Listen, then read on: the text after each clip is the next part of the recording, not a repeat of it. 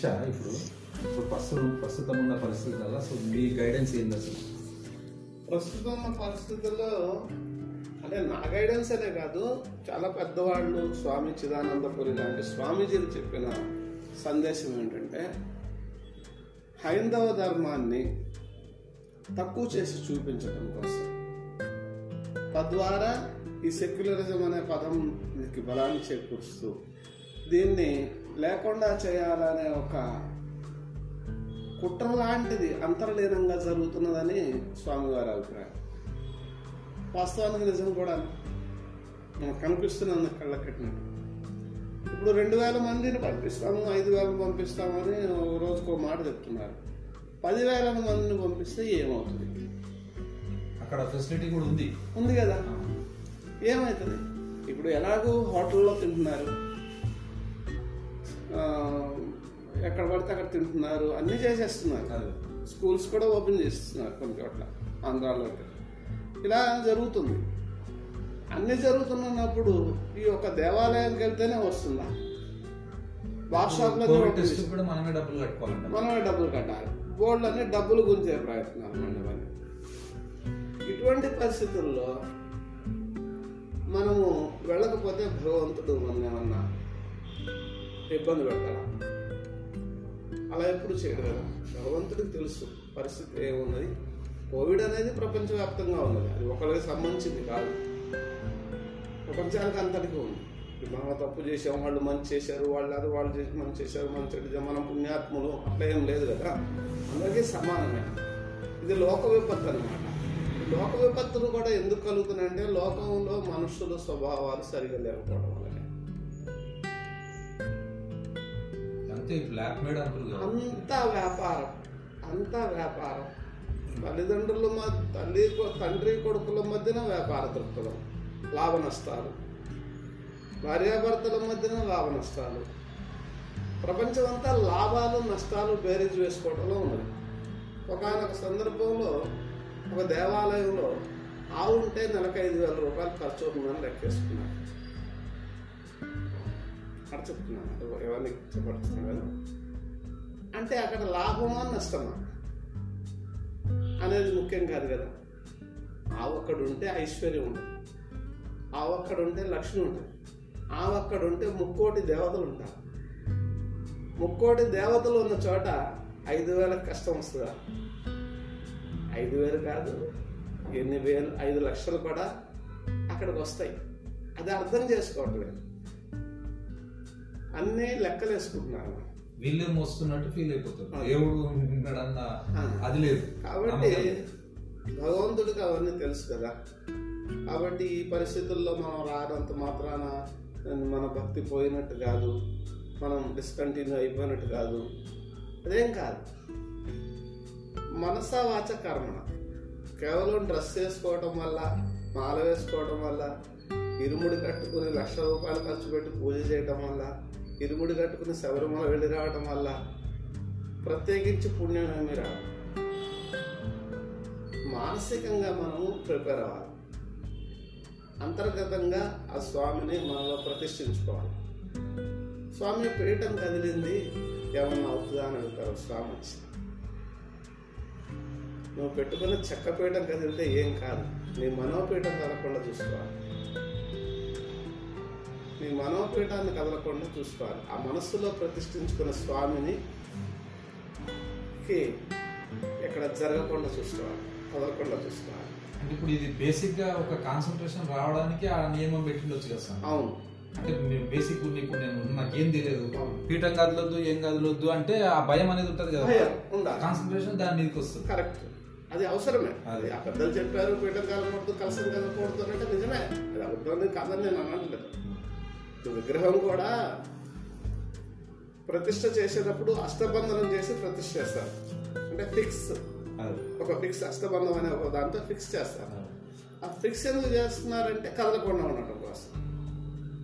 అది కరెక్ట్ అది. Hundred percent కరెక్టే తప్పని అంట్లా కానీ ఈ మనోపీఠం నుంచి కదిలితే ఏం లాభం? ఆ భగవంతుడిని అక్కడ బిగించేసేసి నువ్వు మనసులో మన భగవంతుని పెట్టుకోకుండా అటు ఇటు చంచలంగా తిరుగుతుంటే ఇంకా ప్రయోజనం ఉంది అదే గురుస్వామి అదే నేను మీతో మాట్లాడాలి కాబట్టి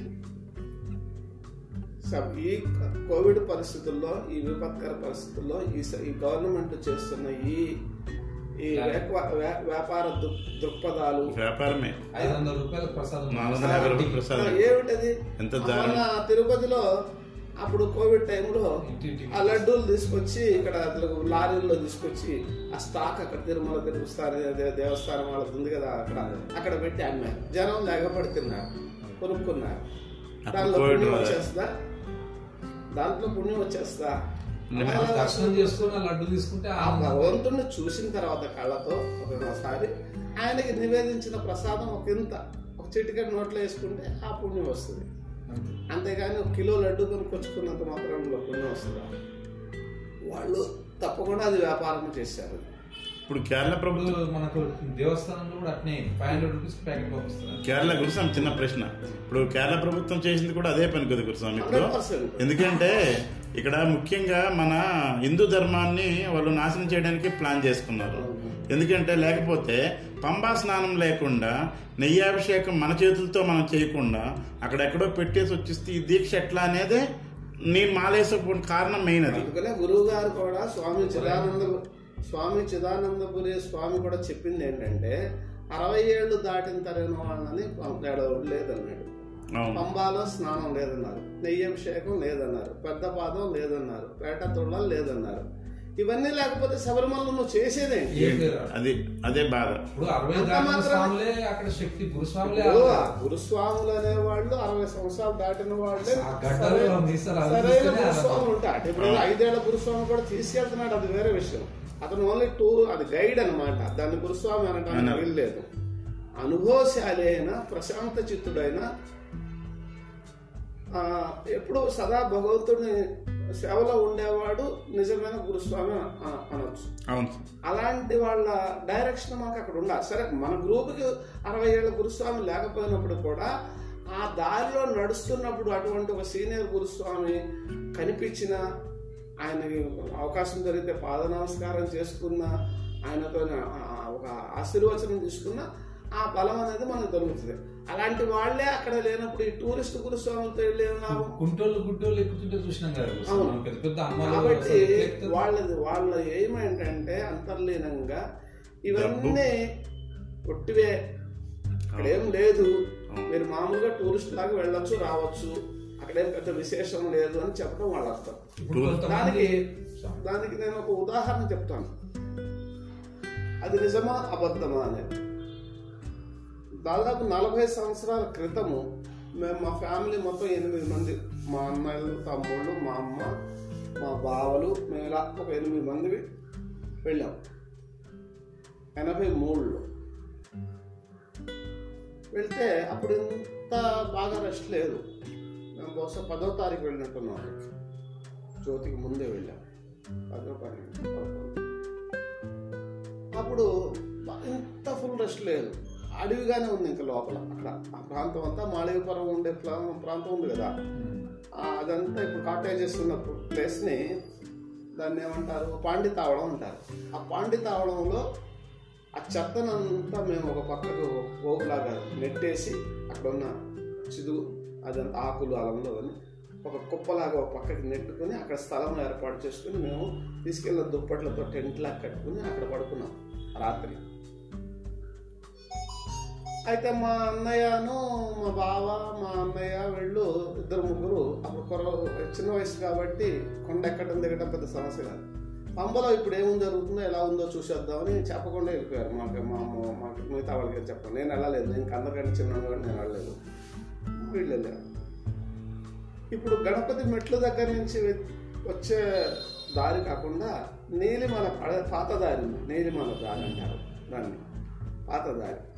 అంటే మనం పెరియాన వాటి నుంచి దిగి వస్తున్నప్పుడు. కంప్లీట్ అయ్యి కంప్లీట్ అయిపోయి మళ్ళీ శబరిమల వైపు నీలిమల ఎక్కుతున్నప్పుడు పాత రోడ్డు ఉంది. అక్కడి నుంచి దిగి వస్తున్నారు వీళ్ళు. అయితే అక్కడ అస్సలు జనం లేరు. అస్సలు ఏమి లేరు. ఆ రోజుల్లో లైట్లు కూడా లేవు. చిన్న చిన్న బల్బులు ఉండేవి. Forty watts.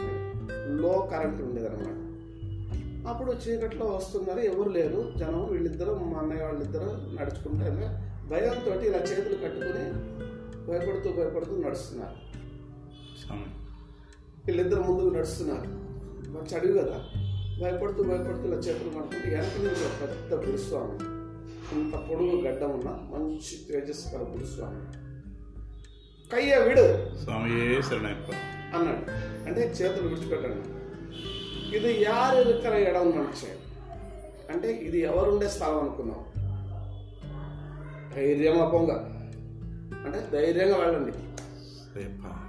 అని చెప్పాడు స్వామి గురుస్వామి పెద్ద ఆయన అనగానే ఇంత అథారిటీగా చెప్తున్నారు ఏంటో ఎవరైనాని వెనక్కి తిరిగి చూస్తే పెద్ద పొడుగు గడ్డ ఉంది. పెద్ద వయసు అయిన పెద్ద ముసలి ఆయన గురుస్వామి కనిపించాడు. సరే స్వామి అని వీళ్ళు భయం ఆయన ఆయన చూసిన భయం వేసింది ముందు అదే పెద్ద పెద్ద గురుస్వామి ఎవరు. ఇట్లా. సరే స్వామి అని చేతులు వదిలేసుకుని వెనక్కి తిరిగి ఓ నాలుగు అడుగులు వెనక్కి వెనక్కి తిరిగి చూస్తే స్వామి లేడు స్వామి అటువంటి గురుస్వాములు ఈవేళ ప్రాణంతో ఉన్నా లేకపోయినా కొంతమంది కొంతమంది గతించిపోయి ఉంటారు కదా పరమపదించులుగా ఉంటారు కొంతమంది గురుస్వాములు ఎంతోమంది స్వామి వాళ్ళ మనస్సు వాళ్ళ ఆత్మలు వాళ్ళ వాళ్ళ దైవ దైవిక రూపంలో. అలాంటి వాళ్ళు అక్కడ ఇంకా సంచరిస్తూనే ఉండొచ్చు. అదృశ్యంగా. అలాంటి వాళ్ళ స్పర్శ అలాంటి వాళ్ళ ఆ- అది మనకి సోకచ్చు.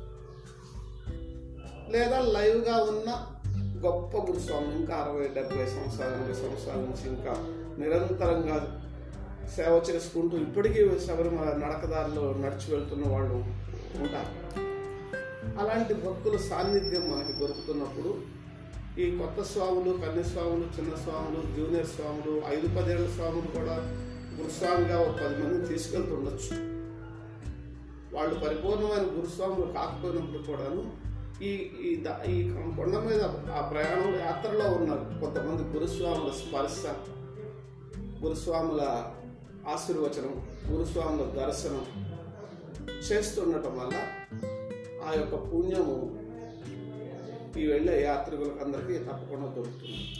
స్వామి అలాంటి వాళ్ళు రావద్దు అని అంటే ఇంక అక్కడ ఏముంది? తెలిసి తెలియని కొత్త గురుస్వాములు ఐదారేళ్ళు పదేళ్ళు మూడేళ్ళు నాలుగేళ్ళు వాళ్ళు కూడా వెళ్ళిపోతుంటారు. వాళ్ళకి ఏం తెలుసు? ఎవరి స్పర్శ దొరుకుతుంది? ఎవరి ఆశీర్వచనం దొరుకుతుంది అక్కడ? అయ్యప్ప స్వామి ఆ విగ్రహంలో లేడు. అయ్యప్ప స్వామి విగ్రహంలో మాత్రమే లేడు. అయ్యప్ప స్వామి అణు అణువులో ఉంటాడు అక్కడ.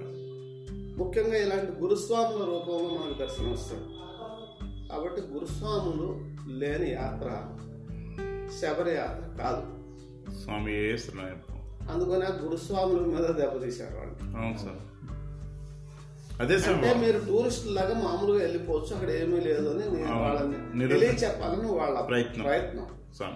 కానీ రెండు సంవత్సరాల నుంచి వరుసగా చూస్తున్నాం కదా. అవును సార్. వరుసగా వరదలు వచ్చినాయి. ఎప్పుడూ లేని. అవును. రెండు సంవత్సరాలు కంటిన్యూగా వరుసగా వర- వరదలు వచ్చినాయి. అవును సార్. వాళ్ళు వచ్చినాయి. మరి ఏమవుతుంది అక్కడ? ఏం జరుగుతుంది? వాళ్ళు వాళ్ళు ఎంత నియంత్రించాలనుకుంటే అంత జటిలం అయిపోతుంది సమస్య. అవును.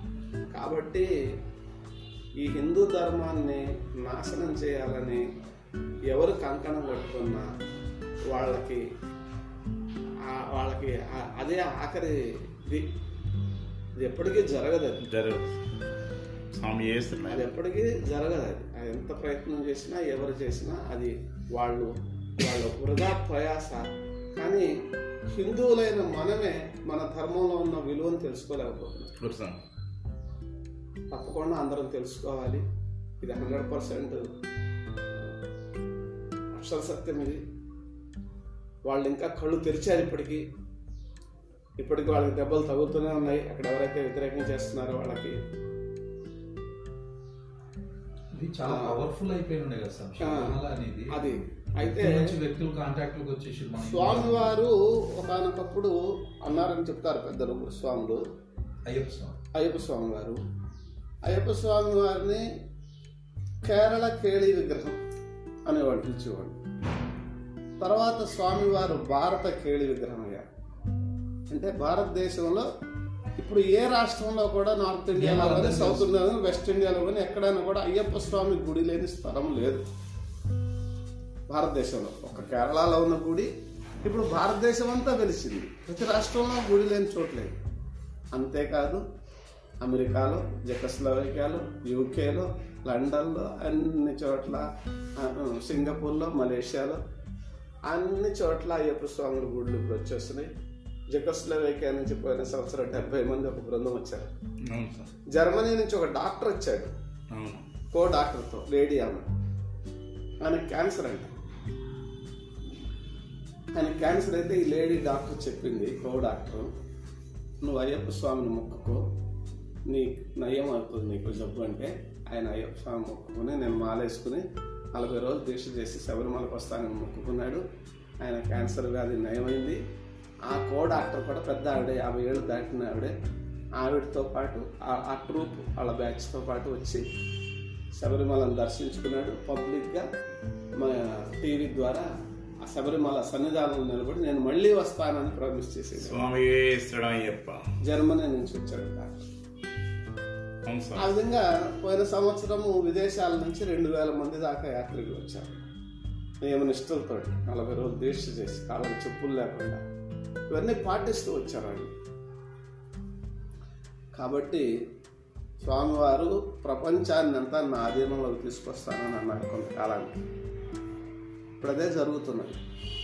ఇప్పుడు అక్కడి నుంచి మనమంతా పాశ్చాత్య మోజులో పడి వెస్ట్రన్ స్టైల్లోకి వెళ్ళిపోతున్నాం. అక్కడ గురువులు ఏం చేస్తున్నారంటే ఆ వెస్టర్నెన్స్ని మన దారిలోకి తీసుకొస్తున్నారు. మన సాంప్రదాయాలు మన కట్టుబాట్లు మన పూజలు ఇవన్నీ వాళ్ళు చేస్తున్నారు. సంవత్సరానికి వెయ్యి మంది చొప్పున హిందూయిజాన్ని స్వీకరించి ఇటువైపుకి వస్తున్నారు. జర్మనీలో ఒక ఫ్యామిలీ ఒక పల్లెటూరులో వ్యవసాయం చేసుకుంటూ వాళ్ళ చుట్టూ పొలాల్లో ఒక ఆశ్రమం లాంటి ఇల్లు కట్టుకొని పూర్వకాలము ఒక బ్రాహ్మణ కుటుంబం. నిత్యాగ్నిహోత్రం చేసే ఒక బ్రాహ్మణ కుటుంబం ఏ విధంగా అయితే జీవిస్తుందో ఆ విధంగా జీవితం గడుపుతున్నారు పిల్లలతో సహా. స్వామి వాళ్ళు మన ఈ మధ్యన మీరు పంపించిన వీడియో అనుకుంటున్నాను చూసింది. మన ఇస్కాన్ ఇస్కాన్ ద్వారా వచ్చి పండరిపురం పూరి జగన్నాథ్ దగ్గరకు వచ్చి మహాప్రసాదం అని చెప్పేసి అక్కడ కూర్చుని తింటున్నారు. ఆకుల్లో. మహాప్రసాదం ఆ పిల్లల్ని అలాగే జర్మనీలోంచి ఒక మూడేళ్ళ పాప ఆరేళ్ళ పాపని మాతా అమృతానందమయ్య ఆశ్రమంలో చేర్చితే ఆమె రామాయణంలో కుంభకర్ణుడి గురించిన ఘట్టాన్ని సంస్కృత శ్లోకాల్లో పాడి దానికి అర్థం చెప్పింది ఆరేళ్ళ పాప. ఈ విధంగా నా జీవితంలో కూడా ఎన్నో అనుభవాలు ఉన్నాయి. కొన్ని మంచి అనుభవాలు ఉన్నాయి. అందరికి మంచి జరిగిన అనుభవాలు తప్పు చేసిన వాళ్ళకి నష్టాలు జరిగిన అనుభవాలు ఉన్నాయి. అని నేను పేర్లు అవి చెప్పడం కాకపోతే ఇలాంటి చెప్పడం వాళ్ళకి సంబంధించిన వాళ్ళకి ఇబ్బంది కలగచ్చు కాబట్టి అది చెప్పలేము మంచి జరిగింది. తిరస్కరించిన వాళ్ళకి పనిష్మెంట్లు ఉన్నాయి. బహు- బహుమానించిన వాళ్ళకి బహుమతులు వచ్చినాయి ఇది ఎంత మాత్రం కూడా పిచ్చి కాదు అబద్ధం కాదు. అందులో అన్నిట్లోనూ అబద్ధాలు చేసేవాళ్ళు మోసాలు చేసేవాళ్ళు ఉండొచ్చు ఉన్నారు ఉండొచ్చు కాక. కానీ అందరూ మోసగాళ్ళు అయితే కాదు. అందరూ మోసగాళ్ళు అయితే ఇది జరగదు. ఎందుకంటే ఒక గురువు గారిని ఒక శిష్యుడు అడుగుతాడు స్వామి ఇంత పెద్ద ఆకాశం ఉంది కదా ఈ ఆకాశం ఎలా నిలబడుతుంది? ఏం ఆధారం లేకుండా? అంటే శిష్యు గురువు గారు ఏమన్నారంటే నువ్వు పని చెయ్యి. భిక్షకు వెళ్ళినప్పుడు ప్రతి ఇంటి ముందల వెళ్ళి భిక్షాడు. వాళ్ళు పెట్టకపోతే తిట్టి రామని ఆయన ప్రతి ఇంటికి వెళ్ళి తిట్టడం తిట్టడం మొదలు పెడుతుంటే వాళ్ళు తిట్టి రావడం. ఒక ఇంటి ముందర నిలబడి ఇలాగే తొందరగా తెచ్చి పెట్టకపోతే రోజు తెచ్చి పెట్టేవాడు కూడా ఆ రోజు కొంచెం ఆలస్యం చేస్తారు తిట్టాడు. ఇప్పుడు వెంటనే ఆవిడ కాళ్ళు చేతులు కడుపుకుని వచ్చి పిగెత్తుకుంటూ వచ్చి స్వామి మన్నించండి. కొంచెం పనిలో ఉండి కొంచెం ఆలస్యమయ్యాను. తప్పైంది. ఆలస్యం చేశాను. నన్ను మన్నించండి అని చాలా కడు భక్తి శ్రద్ధలతో తీసుకొచ్చి ఆయనకు భిక్ష వేసింది ఈ శిష్యుడు ఆశ్రమానికి గురువు గారి దగ్గరికి తిరిగి వచ్చి ఏం జరిగింది? అంటే ఇలా ఇలా జరిగిందండి. అందరి ఇళ్ళకెళ్ళము అందరిని తిట్టాను మీరు తిట్టమన్నట్టు అందరూ నన్ను కొట్టడానికి వచ్చారు. ఒక ఆవిడ మాత్రం ఎంత తిట్టినా కూడా ఏమాత్రం పట్టించుకోకుండా నన్ను క్షమాపణ కోడి చాలా గౌరవంగా చాలా మర్యాదగా నాకు భిక్షనిచ్చింది అని అంటే అదే ధర్మం అనేది. అదే మన ధర్మం అది. ఆ ధర్మం ఇంకా నిలబడి ఉంది కాబట్టి అలాంటి వాళ్ళు నలుగురు నాలుగు పక్కల ఉండబట్టే ఆ ధర్మం మీదనే స్తంభాల మీద ఈ ఆకాశం నిలబడింది. అలాంటి వాళ్ళు ఉన్నారు ఈ భూమి ఇంకా కాబట్టి ఆకాశం నిలబడుతుంది అని ఆ ఉదాహరణకి స్వామి చెప్తారు. ఆ ఆ శిష్యుడు యొక్క సందేహాన్ని తీర్చడం కోసం. ధర్మమే మనని ఇలా నిలబెడుతుంది. కాబట్టి మంచివాళ్ళు కూడా ఉన్నారు. మంచివాళ్ళు కూడా ఉన్నారు.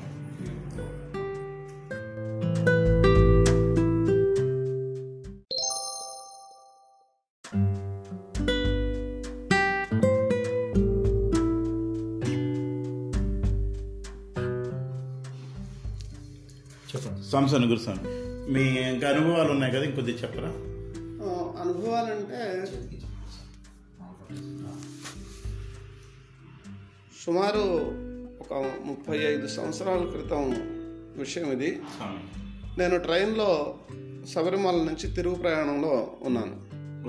ఉన్నప్పుడు ఒక నలుగురు స్వాములు నలుగురు ఐదుగురు ఒక ఒక బృందం గ్రూపు. నేను ప్రయాణం చేస్తున్న భోగిలోనే ప్రయాణం చేస్తున్నారు.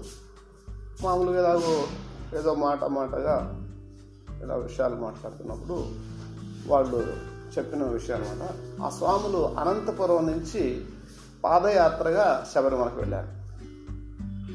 అనంతపురం నుంచి. వాళ్ళు వెండి పెరియార్ అనే తోవ ఉంది కదా పుల్మేడు వഴി అంటారు. పుల్మేడు తోవలో వెండి పెరియారు అంటారు కదా అక్కడి నుంచి నడకలో వెళ్ళారు. అది ఎప్పుడంటే మామూలుగా మండల పూజ అయిపోయి ముప్పై ఇరవై ఆరో తారీఖు మండల పూజ అయిపోయి టెంపుల్ క్లోజ్ చేస్తారు కదా మళ్ళీ ముప్పై తారీఖు తెరిచేవాళ్ళు ఆ రోజు. ముప్పై ముప్పై 38 night. ఆ, ముప్పై తారీఖు. 31. ముప్పై ఒకటో తారీఖు నాడు అలాగూ తెరు వీళ్ళు ఆ తే తెరిచే తేదీకి ఒకరోజు ముందే చేరుకున్నారు అక్కడికి వంటి పెరియార్ ఎస్టేట్లో. ఓకే. అంటే పెరియార్ అనేది ఎస్టేట్ ఉంటారు అది పెద్ద అడవి. అక్కడికి చేరుకున్నారు. ఐదుగురు బృందం అక్కడ చేరుకుని వనయాత్ర స్టార్ట్ చేశారు. స్టార్ట్ చేసినప్పుడు అక్కడ ఒక ఒక వ్యక్తి వచ్చి ఏది స్వామి ఎక్కడికి వెళ్తున్నారు? మేము సన్నిధానానికి వెళ్తాం. సన్నిధానం ఇంకా ఇవాళ తెరవదు కదా రేపు తెరుస్తారు. ఇవాళ ముప్పై కదా? అని అన్నారు. అంటే రేపటి నుంచి కదా ఉండేది ఇప్పుడు అక్కడ ఎవరు ఉంటారు అంటే. సరే అవునా అలాగా మేము ఒకరోజు ముందు వచ్చేసాం ఎర్లీకి వచ్చేసినట్టున్నాం. సరే అయినా పర్వాలేదు మేము వెళ్ళిపోతాం సన్నిధానం దగ్గరికి వెళ్ళి అక్కడ ఉంటారు కదా మనుషులు అంటే "లే- లేదు ఇప్పుడు చాలా వాన. ఈ అడవిది ఈ అడవిలో ఇట్లా మీరు వెళ్ళటం అంత సేఫ్ కాదు. రేపు ఆగండి రేపు ఒకరోజు ఒకరోజు ఇక్కడ ఆగిపోండి. రేపు భక్తులు స్టార్ట్ అవుతారు ఈ రూట్లో కూడా మొదలవుతారు. అప్పుడు వాళ్ళతో పాటు కలిసి వెళ్ళొచ్చు అని చెప్పారంట. చెప్తే వాళ్ళు ఏమన్నారంటే మేము ఇంటి నుంచి బయలుదేరాం యాత్ర మొదలుపెట్టాము ఎక్కడ ఆగలేదు. యాత్ర చేస్తూనే ఉన్నాము. ఇంకా రెండు వచ్చిన ఎలాగో ఎంటర్ అయ్యాము ఇంకా వెనక్కి తిరిగి వెళ్ళాము మేము వెళ్ళిపోతాము అని అన్నారు స్వామి అంటే ఆయన వద్దన్నా కూడా వారించినా కూడా వినకుండా బయలు బయలుదేరితే సరే నేను కూడా మీతో పాటు వస్తానన్నాడు ఆయన.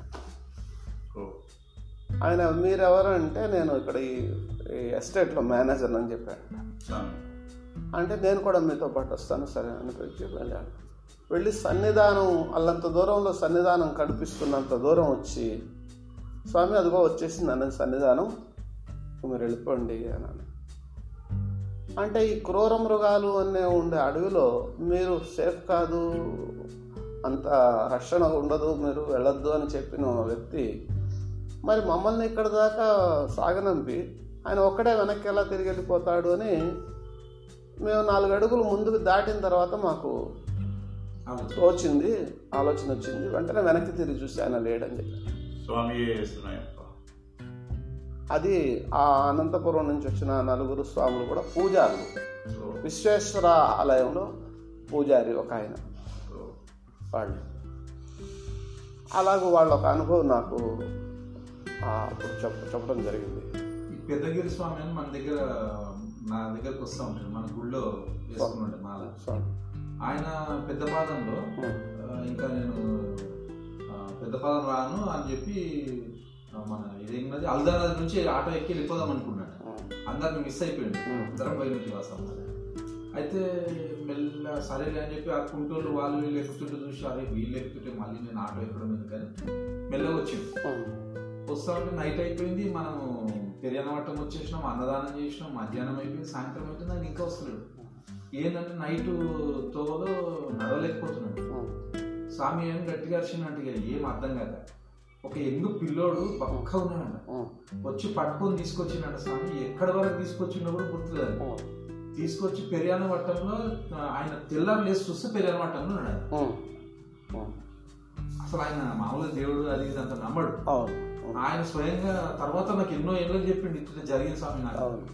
అయితే ఆయన గురించి నేనేం చేసిన అంటే నువ్వేం స్వామి అన్నాడు ఏ స్వామి? ఇంకో వస్తున్నాడు స్వామి. అందరూ వచ్చేసి అన్నదానం కూడా చేసినాం మనం వండి అక్కడ అంతా బిర్యానీ అంటాం దాన్ని ఏం చేస్తాను నేను? సరే కన్యస్వామి మీరు చెప్పారు కదా కన్యస్వామి మెయిన్ అని. కన్యస్వామిని ఒక స్వామి పిలిచిన కూడా నిలబెట్టి మా స్వామి రాలేదు గట్టిగా శరణం చెప్పి కొద్దిగా చెప్పు స్వామి స్వామికి అని ఆ కన్యస్వామి నన్ను ఇట్లా చూసి సరే అని శరణం చెప్పింది స్వామి. శరణం చెప్తున్నాడు ఆయన విరిలోకి వస్తుంది అలాగే ఎనభై మూడులో శరంగుత్యాల దగ్గర మేము విరిపెట్టాం.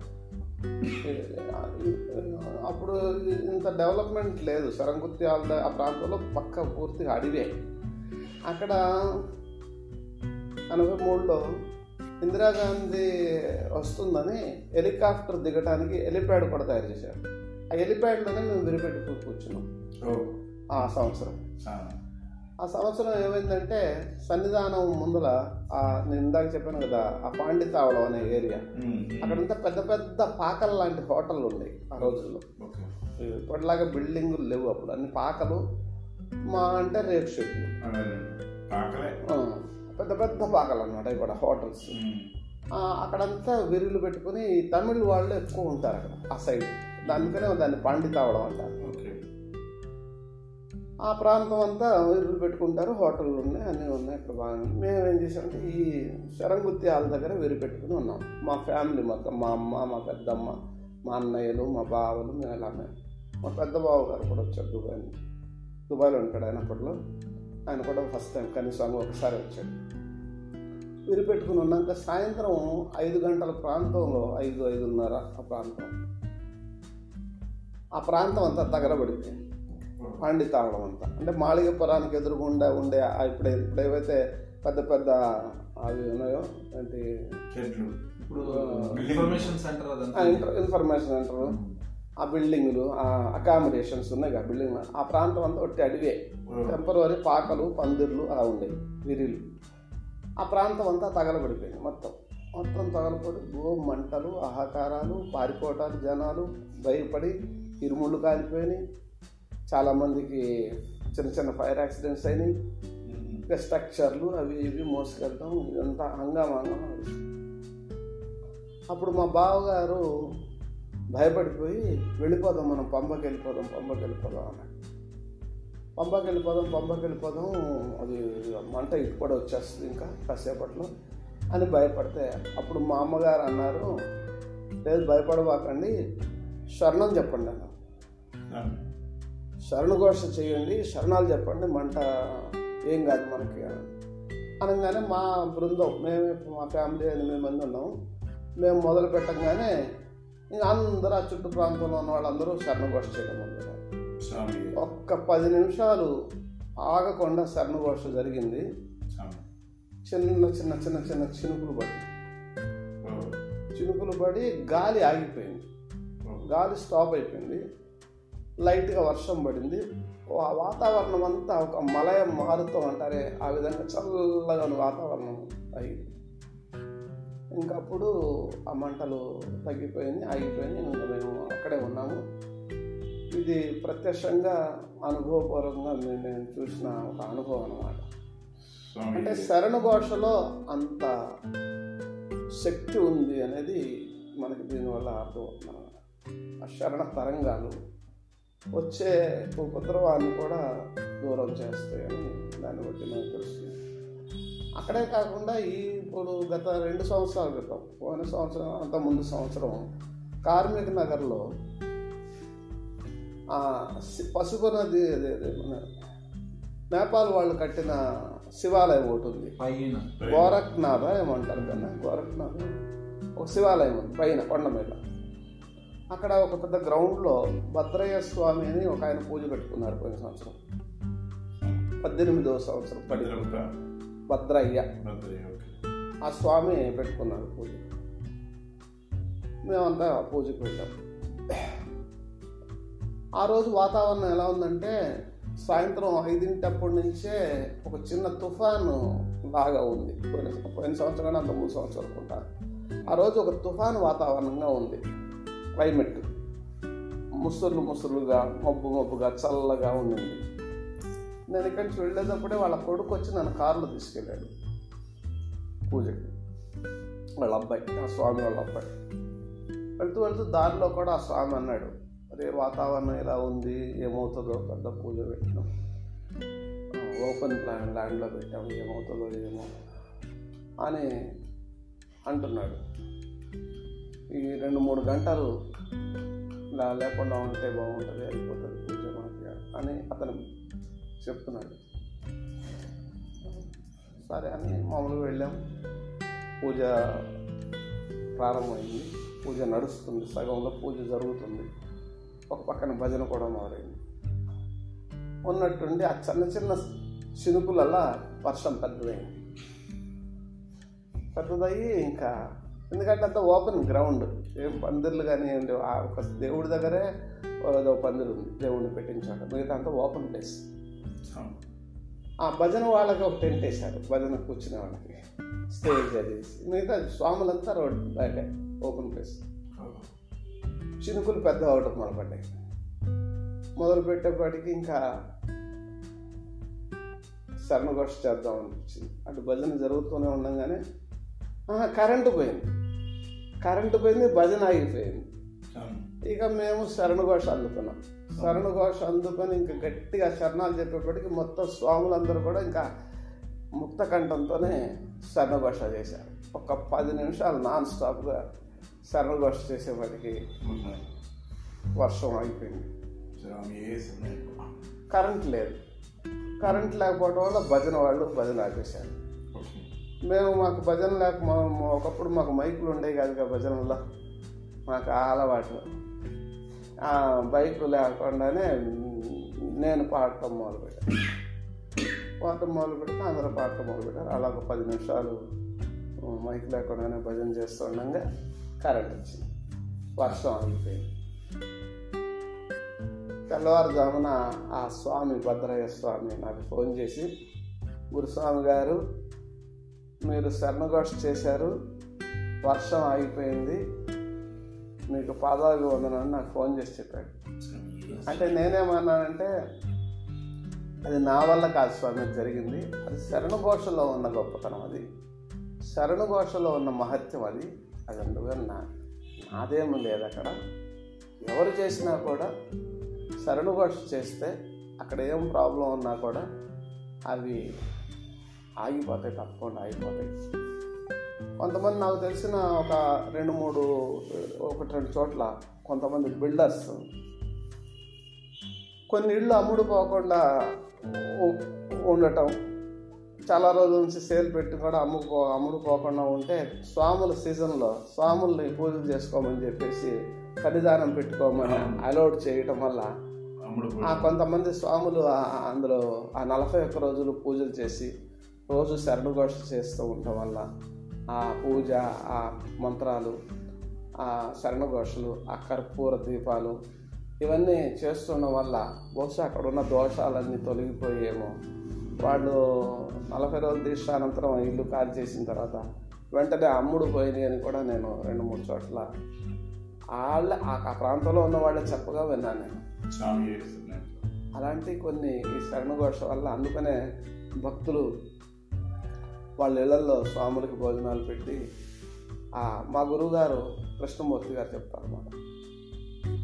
పూజా భజన అంతా పెట్టుకోలేని వాళ్ళు మామూలుగా స్వాములే కొంతమంది శరణం విడి అంటుండేవాళ్ళం మనం. శరణం విడి. ఆ విధంగా భోజనాలు ఊరికే భోజనాలు మాత్రమే పెడుతున్నాం స్వామి. పది మంది స్వాములు పెడతాం ఇరవై మంది స్వాములు పెడతాం అని పిలుచుకుంటారు. పిలుచుకున్నప్పుడు మేము వెళ్ళి ఆ కుటుంబ సభ్యులందరూ స్వాములందరూ ఒక్క దగ్గరగా నిలబడి ఒకే గుంపులాగా దగ్గరగా నిలబడి ఒకేసారి ఒకే గొంతుతోటి ముక్త కాంతంతో శరణఘోష చేపిస్తుండేవాళ్ళం మేము. అందరూ ఒకేసారి శరణం పలుకుతారు.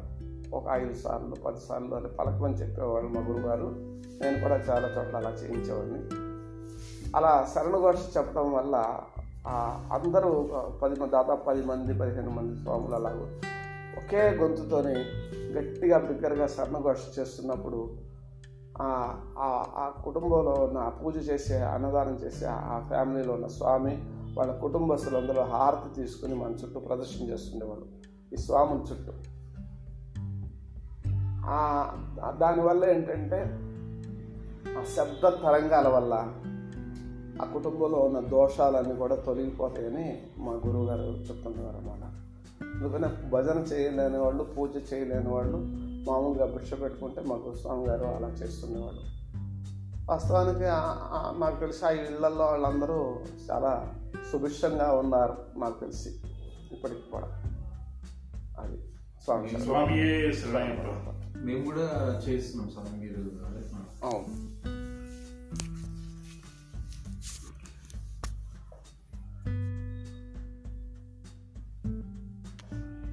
మా- అవును కూర్చోండి